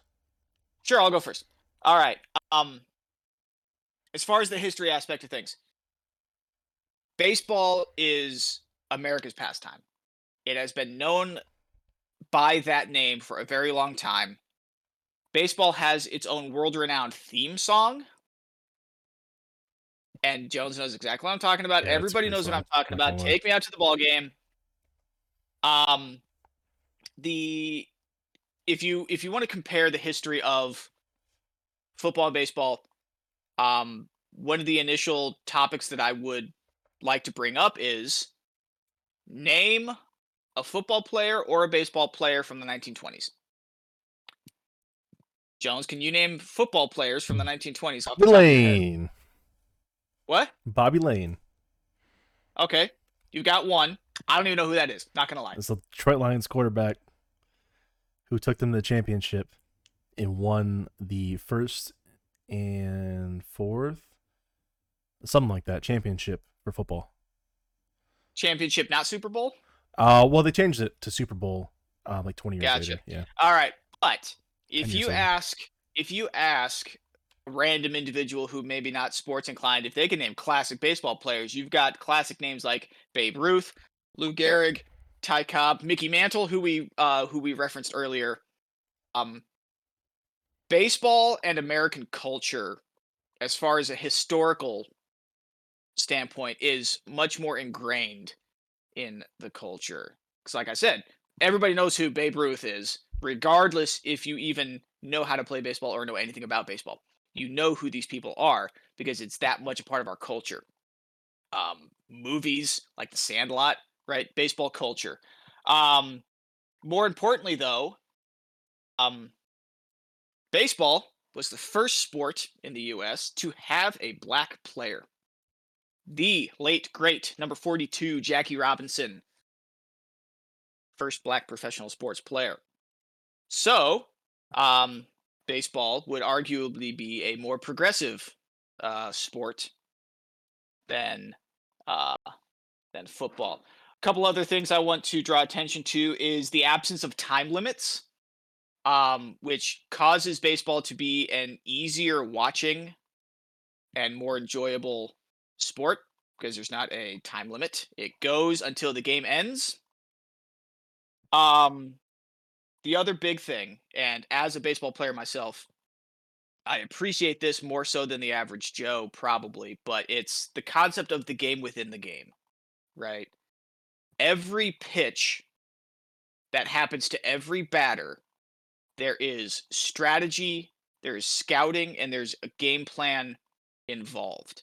Every single pitch, for every single at bat, the pitcher and the catcher have taken have to take into account scouting reports, hitting tendencies, um, base runners and scoring position, and every pitch has a specific intended purpose.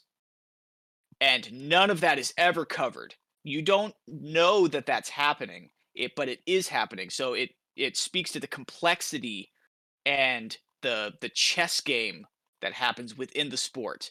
Which, if you're in the know, it makes it way more entertaining than what I mentioned in my um my don't get me started about oh baseball is boring, you know, they throw it, they hardly ever get hits.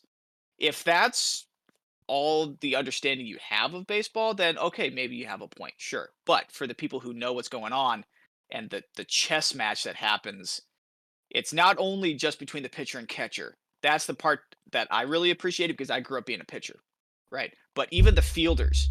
Have you ever seen uh the the ball players? They'll take off their cap and they'll look at something that they got in under their bill, right? They got like a, a little note card. Which is, You I ever think, seen that, Jones? illegal now. No, it's not. It's simply all it is is it's a scouting no, report the, of uh, individual players. The tar and stuff is no. No, I'm talking about it's a note card that tells you information about the players and the hitters. It's a defensive guide that says this hitter, nine times out of 10, hits the ball to this location, right? When these pitches are thrown, when these base runners are in scoring position, in the whatever scenario we're in, that hitter has certain tendencies, and the Mhm. defense will shift and adjust accordingly to fit those tendencies. hmm So there's that. There's the uniqueness of the game as a whole, um, in which the defense starts the ball in motion. This is the only sport I can think of where that happens. Hmm. Um, yeah, the defense and the pitcher. Same sport. Yes, you're right. Well, no, Well, similar don't don't tell a cricketer that. play. Um, So there's a there's a uniqueness to the game in that respect. Um, the ballparks. Okay, every single ballpark is unique and different. The fences are different, different heights, different distances, different bullpen configurations. I know quite a few people who make it a bucket list item to visit every single ballpark because, like I said, every one of them is unique, uh, which speaks to the uniqueness of the game. I alluded to it earlier um, in the Don't Get Me Started about the difficulty of every aspect of baseball. So, part of my argument then, Jones, is I would submit if a non athletic person with not a lick of athletic ability played football and then tried to play baseball, which one do you think they'd have slightly more success in doing?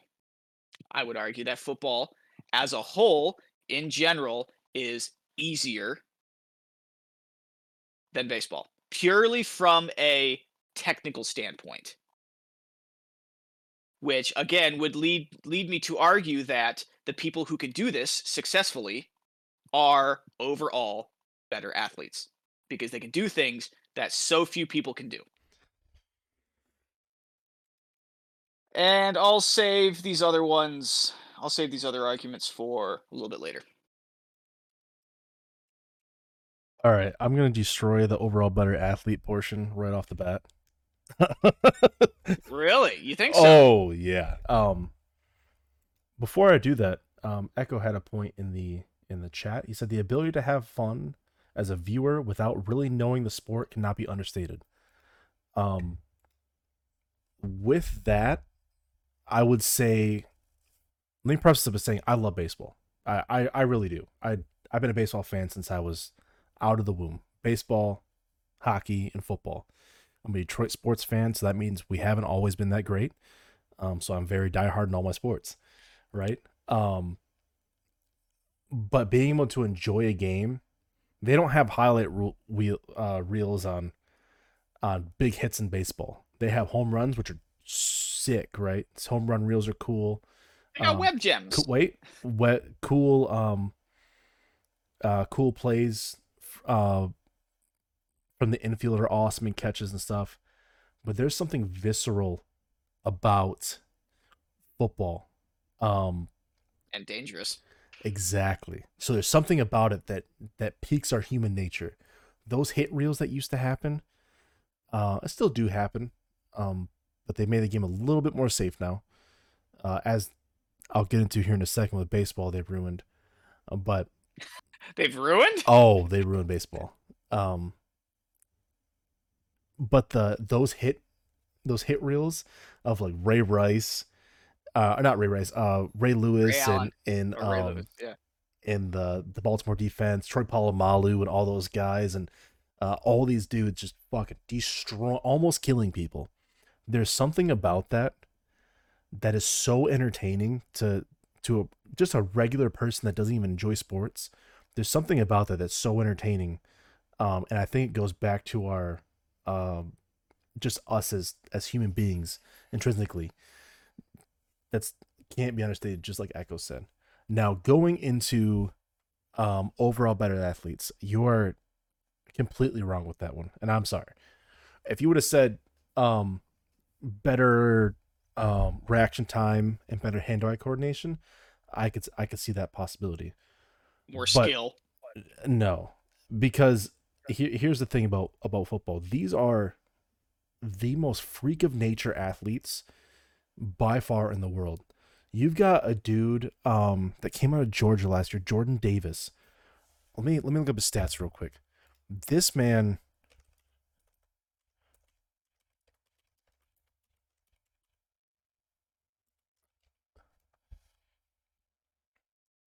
All right, so Jordan Davis, he was the defensive tackle out of Georgia. He came out of the draft last year. Um,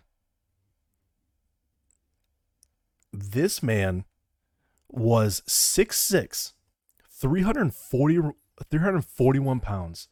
His hands, his hands are 10 inches, 10 and a three quarter inch per hand.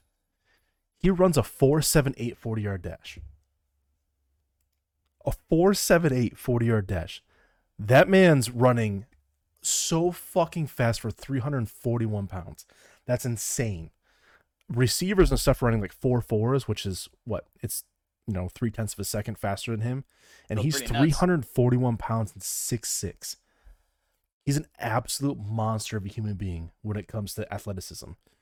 Um, So the to- argument for that athleticism is purely genetics and speed. no, the argument is he I mean, those were the stats you gave me. athleticism is is all encompassing. He can bench more than everybody probably in the. I guarantee you, he can bench more than everyone in the MLB. He can run faster than ninety nine percent of the people in MLB. His hand eye coordination is probably insane compared to those most people in the MLB. His um his broad jump and his high jump are higher than most people in the MLB, and he's 6'6", 341 pounds. That's not even including some of the greatest athletes to ever play the game in in uh in football. Think about um the ones that have played dual sport, right? There's been multiple people that have played dual sport and then chose football. Kyler Murray, for example, um, he was a dual sport athlete, got drafted and decided, nah, I'm good, and he went and played football. Um, uh, what was that safety out of Dallas who played baseball for as an outfielder? I can't remember off the top of my head, but he ultimately chose football as well. Um, going back in the day, there was a, a few other players I can't remember off the top of my head, but they played dual sport baseball and football, ultimately choosing football. Um, Jackson. yeah. He stuck with baseball though. Uh, I think he didn't he play the entire time in both. Don't don't forget Well- Mahomie chose He was a football over baseball. Um, a lot of these, honestly, a lot of the quarterbacks and stuff have the same hand-eye coordination and same athleticism, if not more athleticism. But they Because all the- pick the easier sport. no, they all pick. So that's another point I was going to get to here in a second. Um, after that, so Patrick Mahomes is not only throwing a ball; he's running away from Jordan Davis, who's 6'6", 341, running a 4.78 40 yard dash, which means he's fast as fuck. He's huge. He's lifting two other 300 pound people and pushing them out of the way with his hands to get to the quarterback who's throwing a 50 to 60 to 70 yard throw on a dime, could throw that shit in a basket. If you put a basketball hoop seven yards out and you had a quarterback throw that into, that's that's how accurate these quarterbacks are nowadays. It's ridiculous. Um, I still can't get over the fact that this skill gap is predicated on you being a massive freak of nature. Like, Well, that's not necessarily true. Unless you're, well, unless you're 300 pounds, unless you're 6'2", that's what posi- what positions are you going to get? What what positions in football don't require a specialized physique? what positions in baseball don't require extreme athleticism too. What I'm saying, but what I'm saying though is, as far as baseball is concerned, your physique is irrelevant. Your height, your weight, your bench press is irrelevant. But that's one of the strengths of the NFL is these people are just super athletes. Baseball, like I said, I love baseball, but they're not super athletes. These people that we put in a football field without steroids, which is one of the reasons that baseball died, is the end of the steroid era. The other reason is analytics, um, which I'll get into in a second. But these are like legitimate freak athletes. Like you, you would think back, like maybe when you the start of football or the start of baseball, you would think these people would happen in like a sci-fi movie that they were born out of a test tube and then and they were this freakishly strong. Um, Echo says combat sport for the win. Eh. That's the truth. Uh, UFC is pretty awesome. Um, but I want to go back to the foundation. You said history of baseball. Well, history of baseball is 44 years longer than the history of football. Um, Yeah. within that history, how many people, like, how televised or how many people know about the Baseball Hall of Fame? Cooperstown? How many- Anybody who knows anything about baseball. How Now, many? I would how also many argue the first uh, baseball national championship didn't get recorded over and lost to time like the first Super Bowl did. the first one, yeah, because they didn't have that shit back then. In 1876, when baseball No, but what I'm saying is when when Super Bowl one aired, it got recorded over. There's no footage of it. Yeah, that's the beginnings of a game. The nowadays football in general is more um is bigger on culture than baseball is. And that hurts me to say that cuz cuz baseball was the American game. It was It was it was the gentleman's game. It was Until the thinking man's game. Until was- football came along. Now, I will say you, you did bring up a point. Took over. you did bring up the point of an NFL complexity or MLB complexity. I will say and argue that the NFL has more complexity um, in it than the MLB does. Uh, and I'll say it with this. So, so a quarterback uh, in the NFL, or a middle linebacker, or a safety, or a wide receiver in general, um, the game has grown so much in the past um, 40 years uh, that not only does the quarterback receive a play call from from uh, the offensive coordinator or head coach, whoever's calling the plays that time, they are then they Yeah. are then r- looking at a defense, have to immediately look at a coverage of a defense, verify if that play will work against this defense, and this is within usually after breaking a huddle 25 uh 20 to 25 seconds right? From receiving a play to looking at a defense in 20 to 25 seconds. Um they can then switch a play which their receivers might on that play have a choice route where they can run one of four routes or one of five or one of six routes or wherever the fuck they want based on um, the coverage of the defense. The defense then has to read all of this try to go back and look at what the quarterback's going to do each player on the on the um the opposing side does. That doesn't even include the offensive line has their own piece within a play call. The wide receivers have their own piece within a play call. The quarterback has his own piece within a play call. The running back has his own piece within a play call so on one play call on the offense you have four separate entities that have their own piece in the play right there's 11 people on defense and 11 people on offense. Every single one of those pers- those people has to do a specific thing within this play out of their playbook of 100 things that they had to memorize and look at um and then based on the offense or defense change whether that's from their coach or the leader on their on the field, the middle linebacker, the safety or the quarterback. So there's the complexity of of a of the NFL is insane. I I hate Aaron Rodgers as a as an athlete because he's shit on the Lions for so long. But you should go listen to him talk about um how complex it is for him prior to him uh during play calling. They also take a test which they they got rid of this year. Um which I can't remember off the top of my head, but they take a test for quarterbacks to see how intelligent they are. And then the basis of their intelligence is factored in when people are um drafting them. Not just their physical stature and how far they can throw and all of this, their intelligence is a main reason on why some of these dudes get um drafted. Uh you said easier watching and more enjoyable time limit. That is completely false. Um baseball is by far the longest sport out of any sport a baseball game can be two hours or it can be seven hours. It, there's Yeah, no that's the best. That's the best part about it. No, you're not isn't. constrained, but you're not constrained by a time limit. that's the that's the worst part for the average user or the average viewer. Right? Some people only have X amount of time to do uh some to to sit down and watch a game. Like let's say I get home, um, I just worked a long day, worked my 12 hour day, I get home like cool, I can watch the Tigers game. Like I got three hours before bed. Three hours goes by, they're still in the You sixth know, inning. you know the game is gonna last that long, right? they could still be in the sixth inning in that three hours. And you're like, motherfucker, I gotta work in eight hours. So you stay up a little bit longer, try to go. They're in the seventh inning now. The seventh inning takes 45 minutes for some reason. You go to the eighth inning. Take eighth inning takes 15.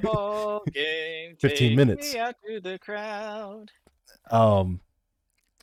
Oh, and then what ruined baseball? So I do think at a point in time that baseball was the number one sport and the best sport in the United States and maybe the world. Um, analytics and the end of the steroid era destroyed baseball. And I'll tell you why. So the Oakland A's, Analytics, huh? yeah. So the Oakland A's. Uh, there's a movie about this too. I can't remember the name. Moneyball. Moneyball, yeah. Uh, as a wrestling fan, I can say time limits can add a lot of fun in watching contests. Exactly, Echo. You are correct. Um, as I would say. So, um, analytics and baseball ruined everything. The Oakland A's did this in the 80s and 90s, I believe. Um, they were the first team to do it. And you know how many World Series the Oakland A's have won since then? One. I think it's zero.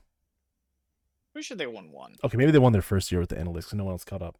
But it makes the shift in baseball makes the game so fucking unbearable to watch because there's n- you know for a fact that that person's gonna hit this one direction and they're gonna get out. There's no more like awesome um plays from infielders are lessened like by a lot because they're put in a position where they know you know 76% of the time that this person's going to hit it at, at this, this degree and angle based on this pitch and math ruined baseball all right? Um they ruined it so bad that next season um the shift is gone. They took the shift away starting uh next mlb season and then last point i want to make Interesting. yeah, and I am all for them uh getting rid of the shift because I fucking hate the shift. They also have to cheat all the time to win. What that happens in every sport. Uh I was gonna say. the NFL is so baseball is a it's a two phase game, right? You got you got your offensive and defensive uh Got the top of the inning, the bottom of the inning. Yep. Yep. Now the uh, a football is a three phase game. So you have your special teams, which is I didn't know until recently an oddly complex thing. The field position thing is is ridiculously complex. We want to Okay. get them Why on. is the kickoff still a thing? Like, just start the ball at the twenty yard line. Like, why do we even need to bother with the kickoff anymore? Because you know it's gonna go out the back of the end zone. Well, What's the fucking point anymore? there's an odd chance that people run it back for touchdowns and that gets viewership, which is another point.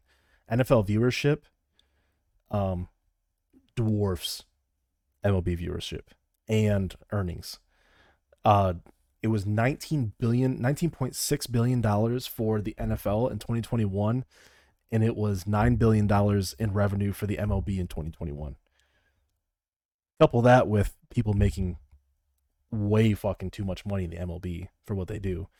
Um, I think you have a dying I, di- I disagree. Sadly, you disagree Well, that But it also it is also still a worldwide sport, whereas And the- American football is just that. It's American. It is not played in any other country. it was. Um, so the in Europe they're starting to, so let's just it's forty years behind, right? The NFL is forty years behind the MLB on since since its foundation. So they're looking at options starting in like five years of actual start of European teams being introduced into the NFL. So there should be European teams coming out. There's gonna be expansion for two teams, I believe. They're looking at UK and Germany, um, for the NFL expansion to Europe. which means the Browns will no longer be the worst team in the in the league anymore. Uh, it's still Lions. Or the Lions won't be the worst team in the league anymore. We got two European maybe, little brothers you, y'all can beat up on. maybe, but no, football. American football is expanding across um, the world because of how huge it's become uh, in the past 15 years. All right, let's say people who don't even like football watch the Super Bowl for the halftime show. That's another point. It's an entertainment um, superstar among sports. I mean, World Series is a great thing, and I love the World Series, but the All viewership of the World baby. Series is is not even close to the viewership of the NFL. Um, let me look at this. There's a stat. Here we go. NFL games ranked 48 of the top 50 shows uh, on TV in the 2021 regular season. So in one year, there's 48 football games out of out that ranked in the top 50 for the year viewership wise than uh in the top 50 shows in the United States for viewership. because because of halftime shows. No, because of, that's because of play. That's a regular season game. That's not including the Super Bowl or the playoffs. 48 out of 50 shows of a yearly viewership, the NFL took 48 of those out of 50. Well, they averaged 17.1 million be, uh, viewers. This seemed to be a very one-sided debate, not because I think you're right, because I but because I think you were better prepared. So I'm not going to concede my point. I'm going to concede preparation. what do, what do you think over there, uh, chat slash echo? What's your uh, what's your opinion on the matter? Well, while we're getting uh, while we're leaving Echo time to chat, let's move on to what do we got next? Oh yeah, Some the, the Giggle lose. Fest. The Giggle Fest. I will say, having said all of that on the the debate, right? I love baseball. Oh I- damn! I forgot to I forgot to mention that the All Star baseball game makes the All Star football game look like Pee Wee High School football. It does, one hundred percent. It does. The All Star football game is a fucking joke. It is. because nobody wants to get injured. Right? The the two teams that are playing in the Super Bowl aren't even represented. They're the best players. They don't want to get injured. Yep. Yeah, yeah. So the All Star, the Pro Bowl aren't even the best players. Most of whereas time, the yeah. baseball, whereas the baseball All Star game, that is a legitimate thing. Like you can tell that those guys are actually trying. Anyway, But yeah, I love baseball. I, I really do. There's nothing like going to a baseball game. Um, in in live, I haven't been to a football game yet, but from talking to my parents and, and other people that have been to live football games, the amount of commercial breaks that they have, um, makes it unbearable to watch live compared to a baseball game where you have like baseball games. That's the Cracker. Jacks and and and um ballpark uh, hot dogs and I went to a dogs. Dodgers Tigers game like three months ago Oh, that's right. You told me about and that. I got a Dodger dog, which is a historic thing. I got to sit in Dodger Stadium. Um, Historic watch them Dodger play. Stadium. There's a lot. I love baseball, but football's just bigger now. I don't particularly like either sport, but I think It is football bigger way now. bigger as a Does sport make it better. and a modern cultural institution. I think the superior sport is likely UFC or combat sport in general. That's a good take, honestly. Uh, Echo. Those I, guys are athletes. I love. I love. fighters. Fighters are on a different, different playing field. Yeah, I still think if you're talking about freak athletes, I think football players have it.